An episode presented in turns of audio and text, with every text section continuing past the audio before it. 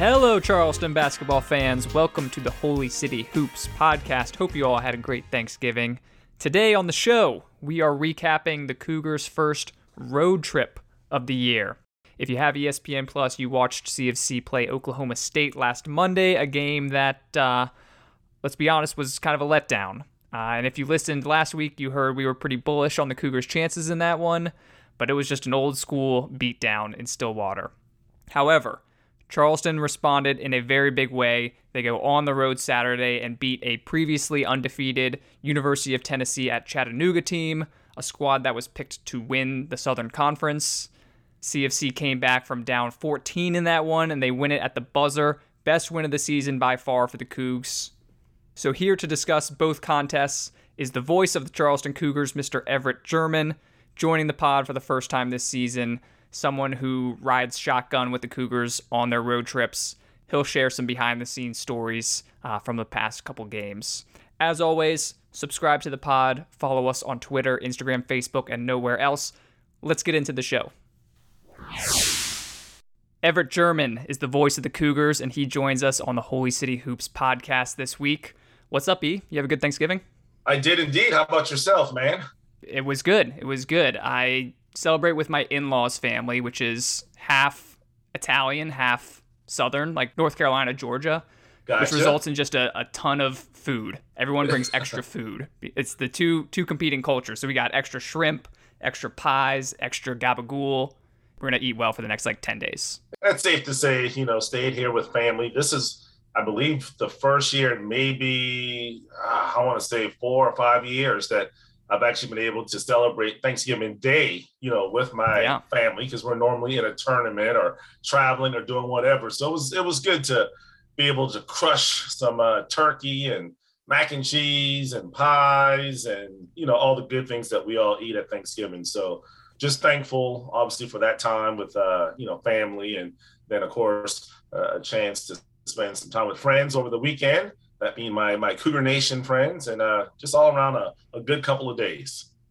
Good, good. Yeah, we uh, we front loaded the the multi-team event this year, so you get the the Thanksgiving to yourself. That's great. Exactly. Now, I think next year, if I'm not mistaken, I believe we're back in the Charleston Classic. So yeah. unless you know PK decides to schedule something again right after Christmas, at least we know we'll be occupied the uh, weekend before Thanksgiving and then uh, you know hopefully we'll have the weekend after free as well.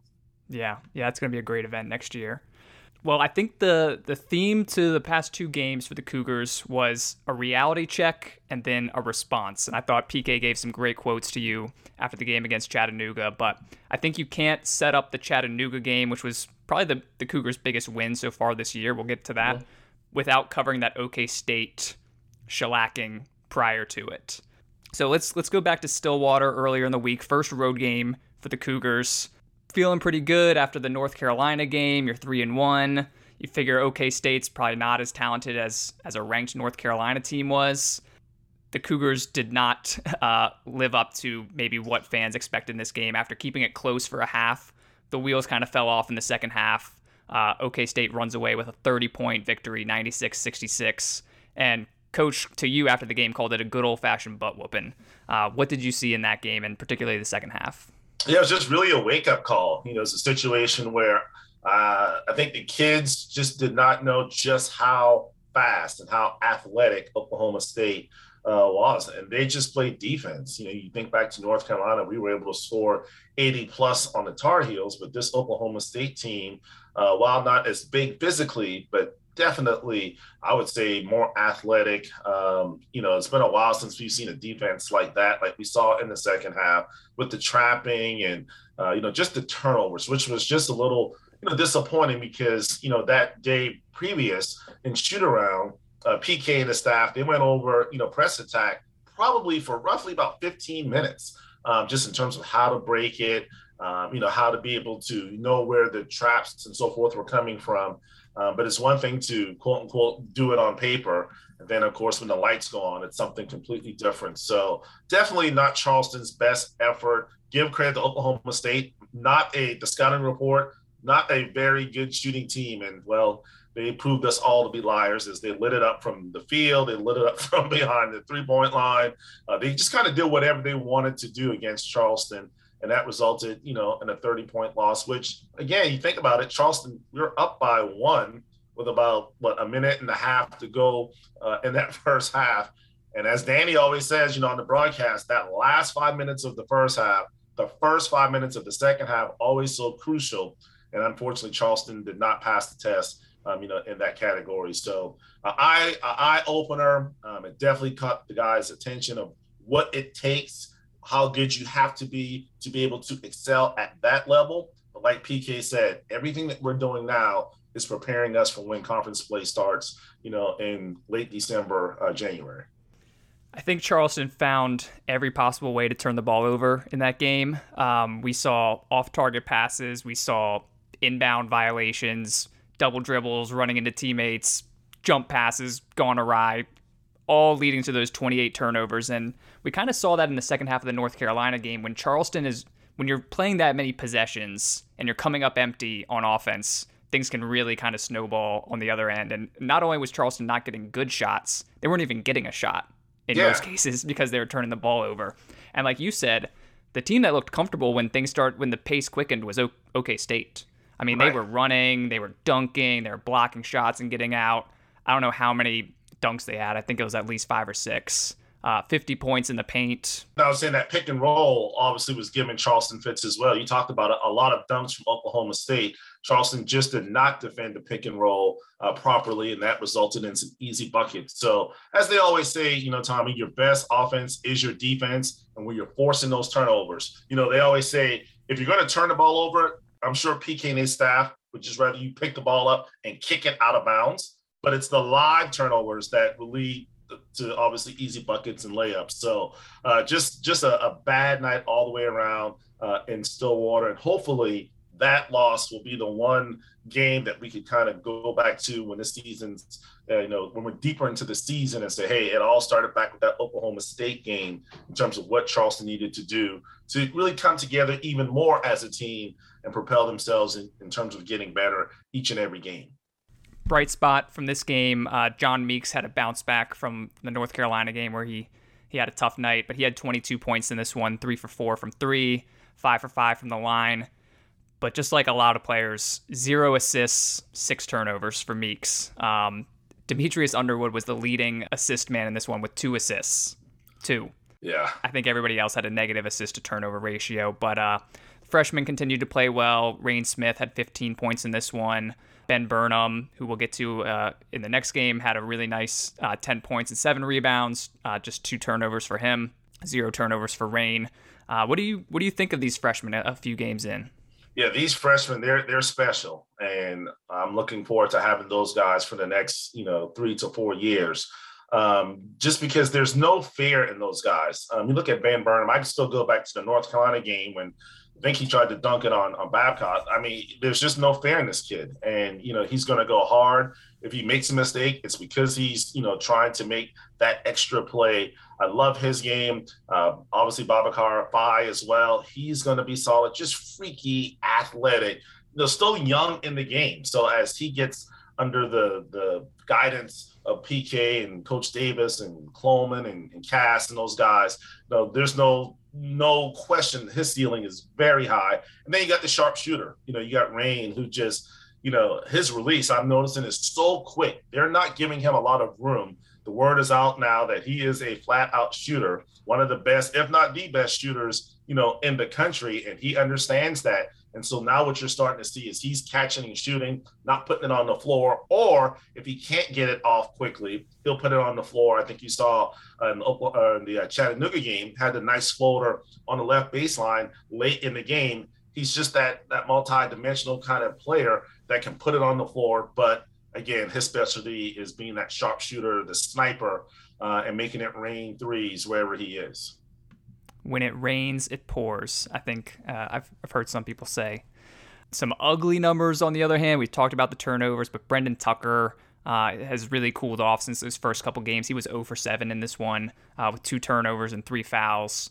seemed like he was just getting swallowed up whenever he would try to get to the rim, and he and he wasn't making it making shots from the outside either. And then Famir Ali, who who had a big time response in Chattanooga, but this OK State game, two points, one assist, five turnovers. I think he assisted on three or four OK State dunks, just runouts from bad passes from Ali. Underwood was kind of the steadier point guard in this one, but even still, he he struggled as well. I think I think the Cougars could have used a Dalton Bolon in this game, just another kind of veteran ball handler, guy who can make shots too. Any any additional thoughts on on the rest of the roster in this one though? You know, when you talk about those guys like Tuck and and Reyne uh, and also uh, Famir, you know they're so quick, um, especially Tuck and Famir, in terms of being able to get by that initial defender. But when you're playing against these Power Five schools, the thing that these guys have, you know, like a Leaky Black and some of the other defenders that we've seen, um, is they have those long arms and they're they're so athletic, um, and then their bigs down. You're not going to be able to to go up against those guys because they're just going to block. I mean, I think if I remember correctly, Oklahoma State had like 16 block shots. Yep. But one thing that you I would love to see these guys do is to develop the floater. Um, everybody remembers Andrew Goudelock and his ability to. You don't want to get too deep in the paint because then you kind of get yourself in trouble. But if those guys could get to the paint and then develop that floater, where they can just float it in. All those guys would be so deadly because, and we saw a little bit against Chattanooga as well in terms of getting too deep. Yes, you want to get to the rim, but chances are you're probably not going to finish against those guys. You can try to draw the contact, but sometimes you're going to get the call, sometimes you're not. But if you could get that floater, especially Tucker, uh, with just how quick he is, that would be just so much, would add so much to his game that he would nearly be uh, unstoppable because if you're playing that, that means you're playing off of him so that he doesn't go by you, which means that would open up uh, his outside shooting, which we've seen on display or saw on display in the first couple of games of the season. So just for those guys, I love their willingness. They're not afraid. They, they're going to go in there with the trees, but develop that floater or play off two feet, you know, come to that jump stop and then let it go and I think once they uh, add that to their game, uh, we're really going to be in for a special season. I thought of you when Reyne Smith hit the floater against Chattanooga. I knew that was a shot you would have uh, you would have appreciated. So you you take kind of this beating in Stillwater. I don't know if you were traveling with the team for this yeah. game, but what what's the what's PK telling the guys? What's the mood of those guys? Are they because they could have folded in this Chattanooga game, and again we'll get to that. But what was the vibe after this kind of reality check? Well, PK said from day one, just you're going to have adversity. There's going to be times when, you know, everything's not going your way or nothing's going your way. And that's where you really have to come together as a team, stick together, uh, and understand that there's a lot of basketball left to be played. And I think that was his message to the kids after Oklahoma State is, hey, we got our, you know what, handed to us, but that's just one game you know, and it's up to the guys how they're going to respond to that butt kicking. You can, you know, obviously sulk about it, or you can do something about it and come up uh, with a better performance your next time out. So, yes, he was upset. Yes, he was, you know, he expected to win the game. You know, that's one thing I love about coach and, and the staff and the players. They don't hope to win, they expect to win. And then, you know, because they they train for these moments. And just unfortunately, the Oklahoma State game, uh, it did not come out. The, the, the, result did not indicate how hard these kids trained and prepared for this game. And unfortunately, you know, whether you're the College of Charleston or you're Gonzaga you're an NBA team, there's just going to be those nights where it's just not your night. Nothing's going to go your way. But you have to be able to respond from that. And obviously, that's what Charleston did uh, with the next contest at Chattanooga. Yeah, that's a nice segue. Uh, I appreciate it. Let's talk about the response. Charleston continues on the road. They have a couple days off, Thanksgiving. Then they hit the road. They head to Chattanooga, former SoCon rival uh, up there, McKenzie Arena, I think it's called. Mm-hmm.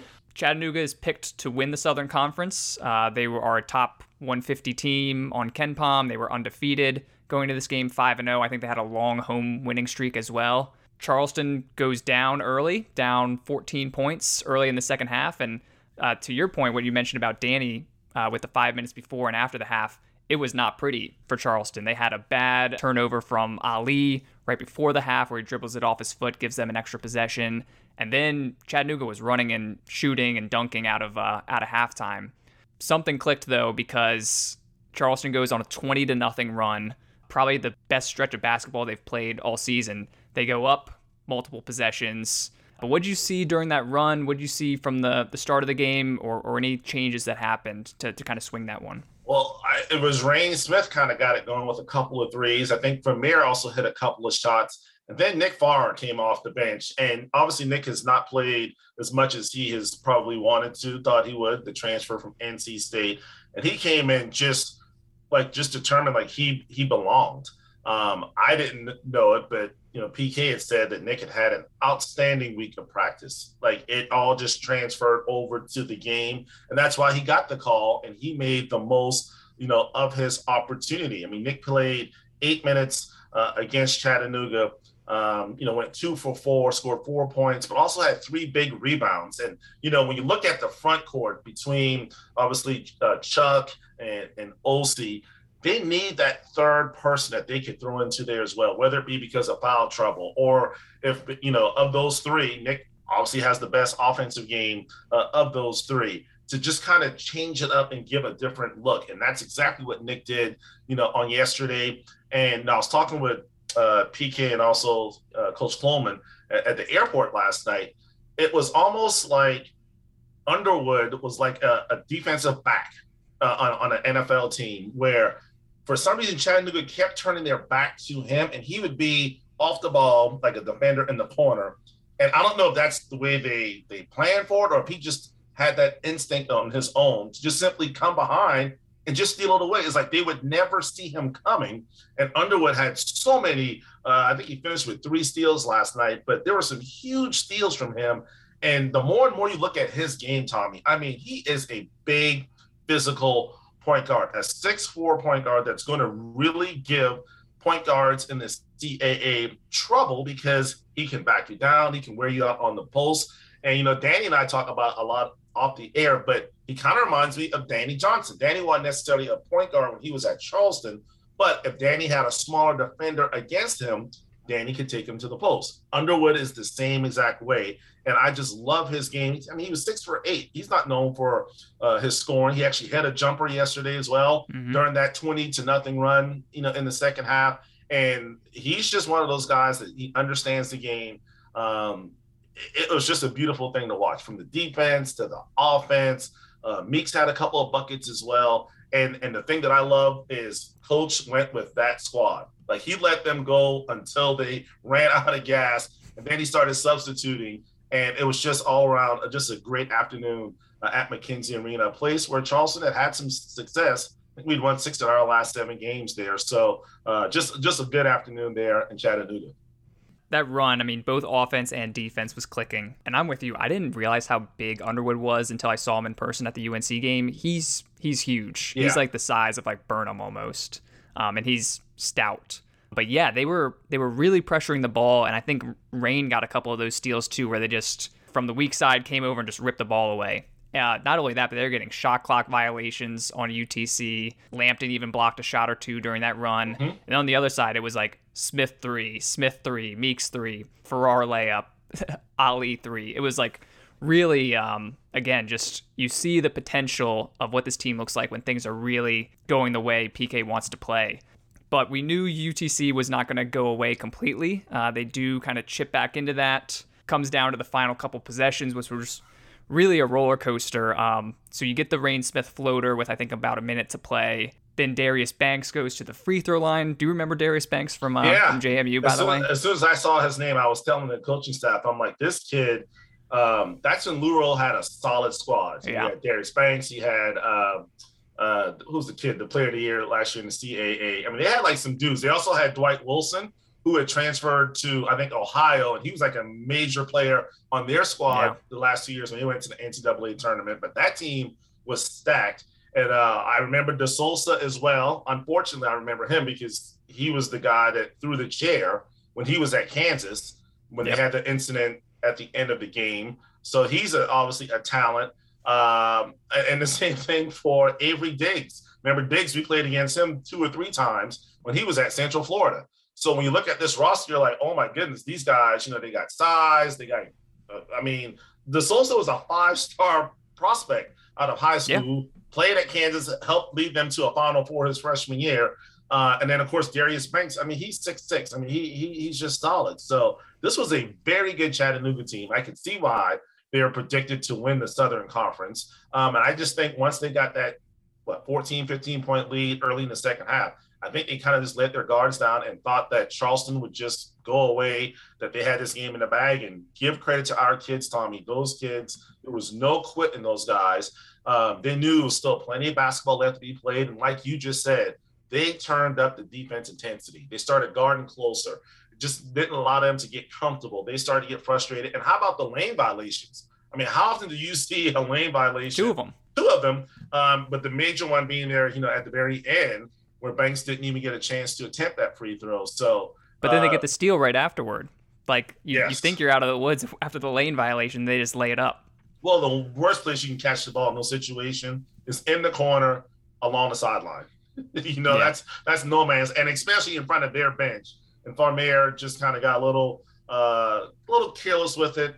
And give credit to them, just like John Meeks had done earlier in the game, where he just ripped the ball away. I believe it was from Smith, or it might have been Baptiste. Uh, they just took it away from you know from from air and actually able to make the layup. So it was just a game of runs. Charleston had the 20-0 run, then uh, they came back. Chattanooga with a 6-0 run to get back into the game. It was just a fun game to call. Great atmosphere uh, and more importantly, just a, a great win for Charleston.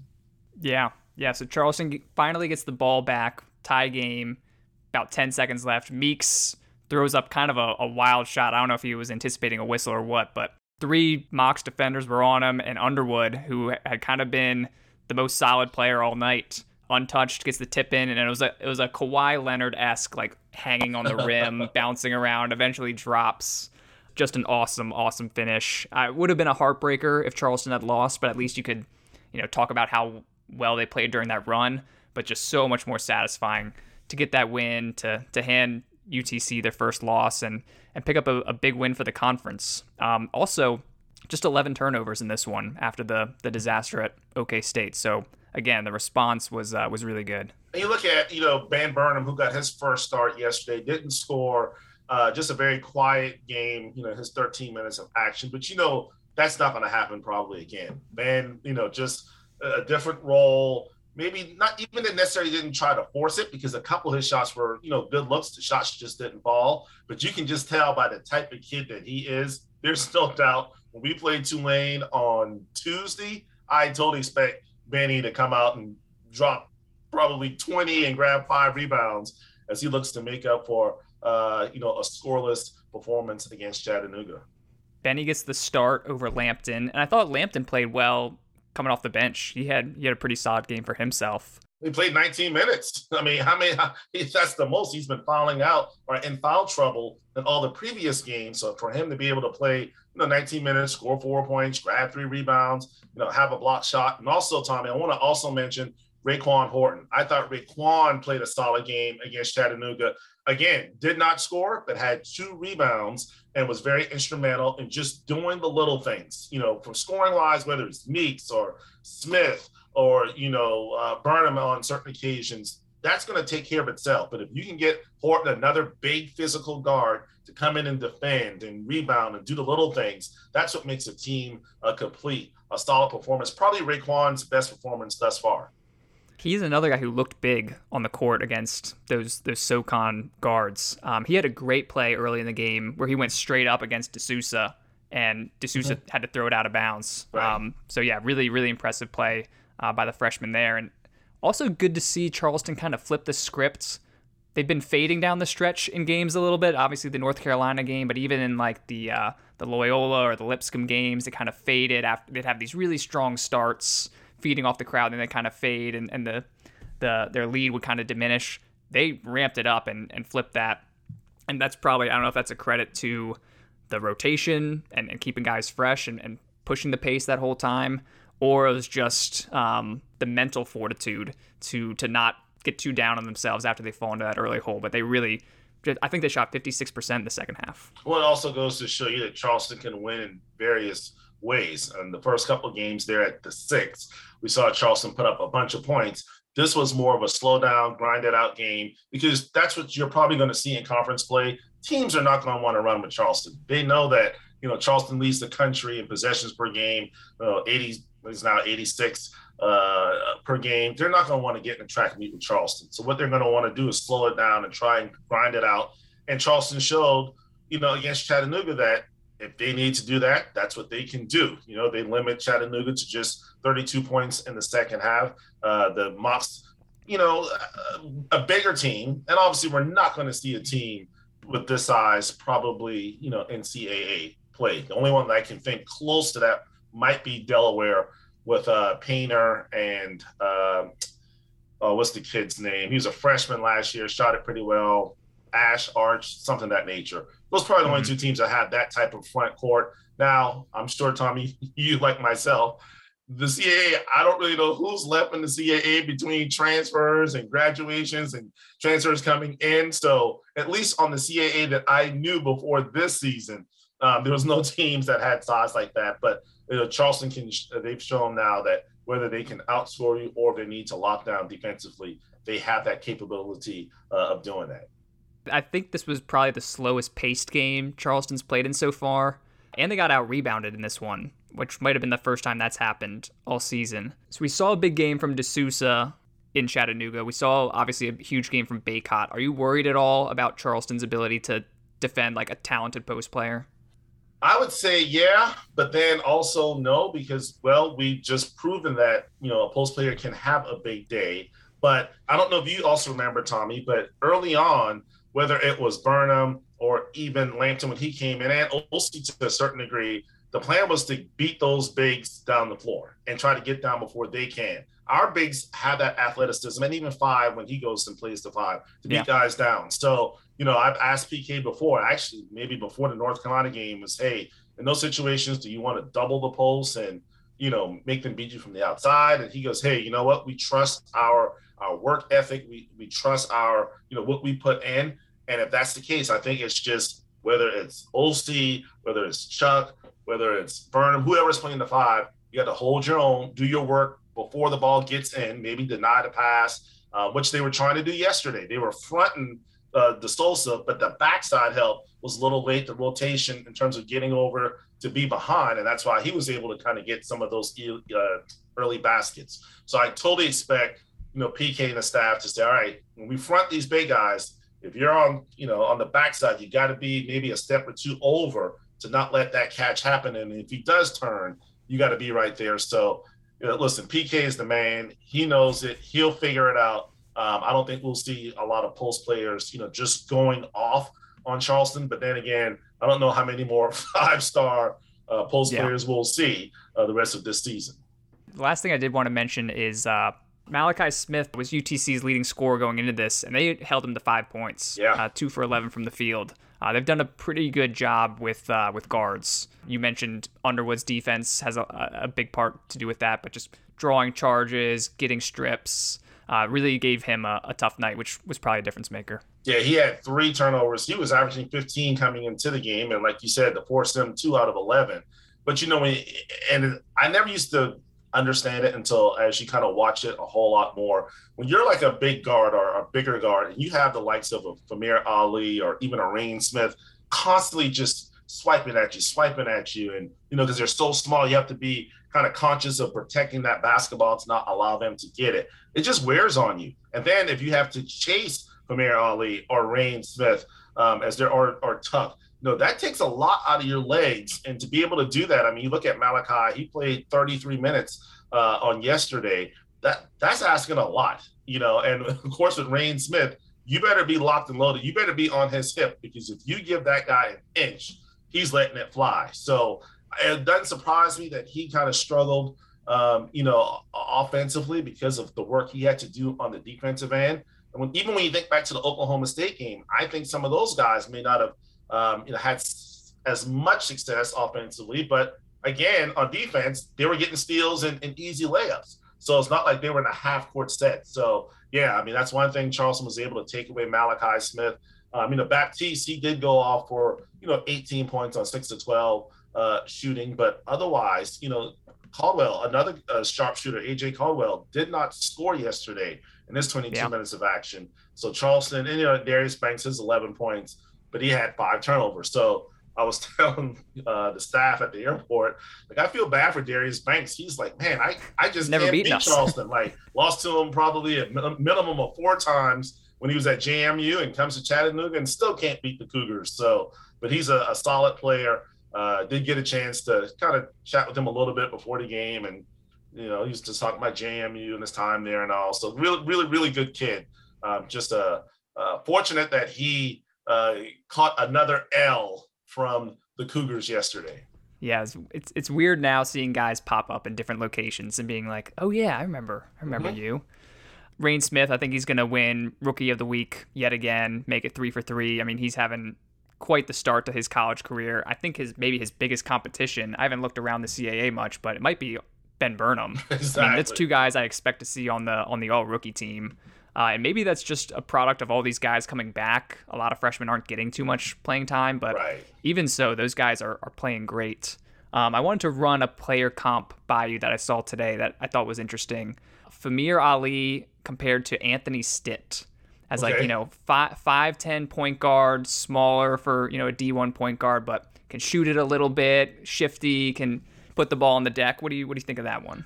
I think Stitt was definitely a better shooter than Famir, but Famir definitely has the handles. Sometimes, and even yesterday, another pass that you know when you're calling the game, I try to be as descriptive as I possibly can be because obviously you know you can't see it. You're listening on radio. And I don't know if you remember, Tommy. I, I know you were watching the, the broadcast. It was uh let's see, that would have been in the first half because it was going to my left. And he tried he tried a behind the back pass. He was yeah. on the wing, drilling to the top, and fortunately it went off of whoever's foot and went right straight to RaiQuan. But I'm thinking, you know, I, am sure Pat Kelsey's like, please just just make the fundamental pass, you know, and especially he doesn't, like, he doesn't like the showtime, right? Especially when he tries to throw the no look passes to like to OC and some of the bigs. I'm like, that you, you can't do that. You, you, just can't do that from here. But yeah, I love his shiftiness. I mean, you're right. He's shifty. He he's got the the the, the pizzazz. He's got the handle and, and the moves. So much like Tuck, once he gets to that free throw line and develops that floater as well, boy, will he be tough to handle. But yeah, I can I can see Stitt was just probably more just basic. You know, Stitt was just you know come off screens, catch, curl, you know, shoot. wasn't gonna do anything fancy. Uh, but Famir definitely has that that ump uh, in his game, and you know, once he kind of understands his teammates and and kind of gets settled in, there's no doubt he'll be a problem for sure uh, in the CAA. Yeah, Ali still got some some room to grow. He's got plenty of eligibility left, uh, but you can see you can see the makings of, of something right. something special there. Well, and that stuff that that'll work in the Big South, but when you're playing in these five, because even you think about it, even if you get around these guys at the Power Five level and you know, high mid major level, those guys are so long and lanky that they can recover. It's kind of like you know, um, I was telling someone that Leaky Black of North Carolina reminded me of Antwaine Wiggins you know, just that long athletic. You think back to Meeks when Meeks had that turnaround jumper in the paint that Leaky Black blocked. I'm like, that's totally yeah. what Antwaine Wiggins used to do to Steph Curry and other guys, or when they would get around Antwaine, he'd be able to block it from behind or whatever because of his his long uh, his arm length. So yeah, for you know Famir, you know that'll work against you know High Point and you know Charleston Southern and you know those types of schools, and no knock against those schools by any stretch of the imagination. Yeah. But when you're playing against the the Tar Heels and the Cowboys and the Mocs and well the Green Wave and the Paladins to a certain degree, yeah, it'll be a little different. Um, and that's where you really have to just be strong with the basketball, be fundamental, and just make the uh, make the simple but effective play.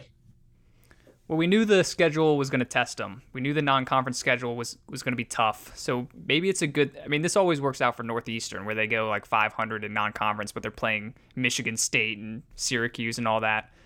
Maybe it's good to get humbled a couple times and learn what's not going to work that maybe worked for you at Bucknell or maybe worked for you at Radford, right. and just kind of test yourself against real competition instead of um, kind of cupcake games.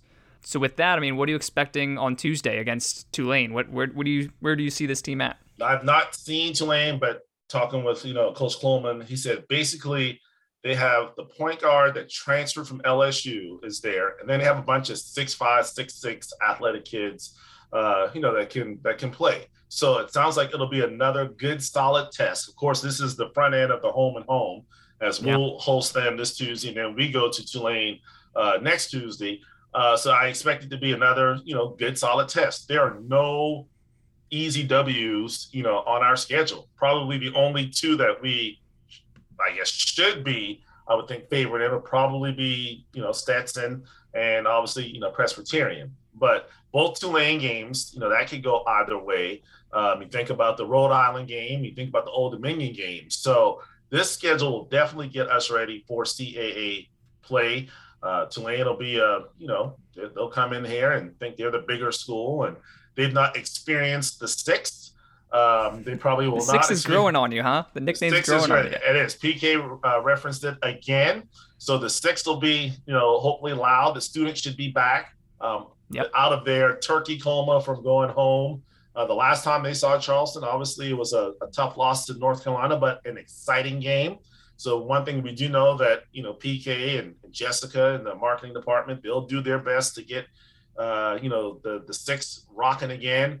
And then uh, you know after that you hit the road for you know a good Furman team. I think they were preseason Tommy second in the SoCon. Yeah. They already beat Louisville earlier this year.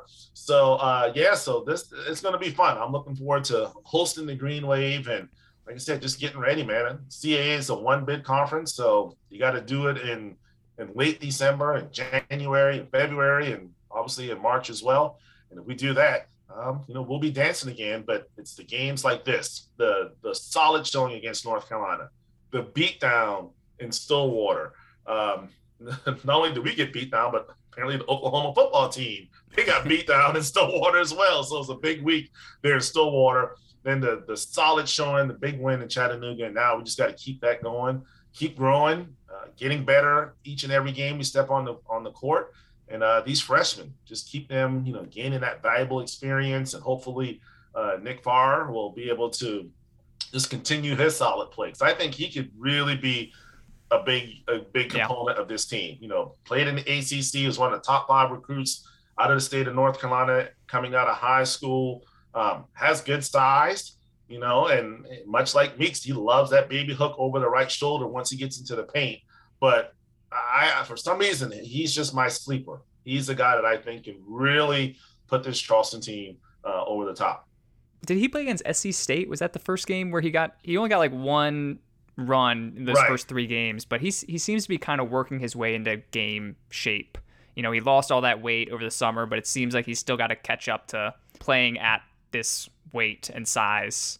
But yeah, I mean, the potential is obviously there for him. And I think he also had a foot or leg injury right before the season start that held him out of practice for a couple of days. And so he definitely is just trying to get himself, you know, back into his playing shape and getting comfortable within the offense and knowing his spots because he seems to be the type of person, you know, Tommy, that when things are breaking down, you know, you could throw it to him in the post, clear out, you know, everybody go to the other side and let him just go to work. And, you know, it's a reason why Kevin Keatts initially thought he was good enough to come to the ACC Sure. and, and play at NC State. So didn't work out for one reason or another there. Now he has a new chance. Great, probably one of the nicest kids you'll ever meet. One of those, yes sir, no sir, how you doing? Nice to meet you type of guys. And I really, you know, wanted to work for him. And I think given the chance, he continues to show what he can do in practice. Because PK says, you know, you don't. This is not Missouri. Don't tell me, you know, show me what you can do. And uh, Nick is doing that. And hopefully that will continue. And, and for all the kids, same thing for obviously Chuck and, you know, OC, Tuck, you know, Raekwon. I know he hadn't, you know, hadn't scored. Uh, but just keep, find your role, find your niche on this team. And if everybody does their part, Charleston's going to be a very solid basketball team this year. Well, it's good to come back home coming off a victory. Like I mentioned, probably the best one of the season so far. Looking forward to seeing you and Danny back on the call because the atmospheres at the Six have been awesome so far. Student section's been fantastic. So, Ev, I'll, I'll let you get back to it. Like, All let you get back to your your day. But uh, appreciate you coming on. No problem. I guess I'll see you for Rhode Island. I will be there. I will be at, at there in DC for that I don't know what that event is. I don't know why those two, two teams are playing on neutral court, but I'll take it. Uh, well, speaking with the AD Matt Roberts, it's and it's actually very smart for PK. I don't know PK called this or whatever, but it's at the same place where the CAA tournament's going to be. Right. So PK wanted the kids to be able to be familiar with that area. I think we're going to stay at the same hotel that we'll stay at for the tournament. You get a okay. game in that facility, a, a quality, you know, obviously uh, opponent in Rhode Island. So similar to what Charleston used to do when the tournament was at the North Charleston Coliseum. Remember, we would always play like play one game there. Exactly. So just so that when you kind of get that advantage. So that's how I don't know how Rhode Island. I don't know. We just had a game with Rhode Island and say, hey, we'll meet you halfway, or you know, right there in DC. But that's what that's all about. So um, I, that's a great facility. It's the home of the Washington Mystics. Not necessarily in the best part of town, but once you get inside the facility, um, it's it's pretty nice and, and solid. So uh, yeah, so I'll, I look forward to seeing you there, man, and maybe come on down. We can get together either before or after the game. Sounds good, Ev. Appreciate it once again. All right, you take it easy, Tommy.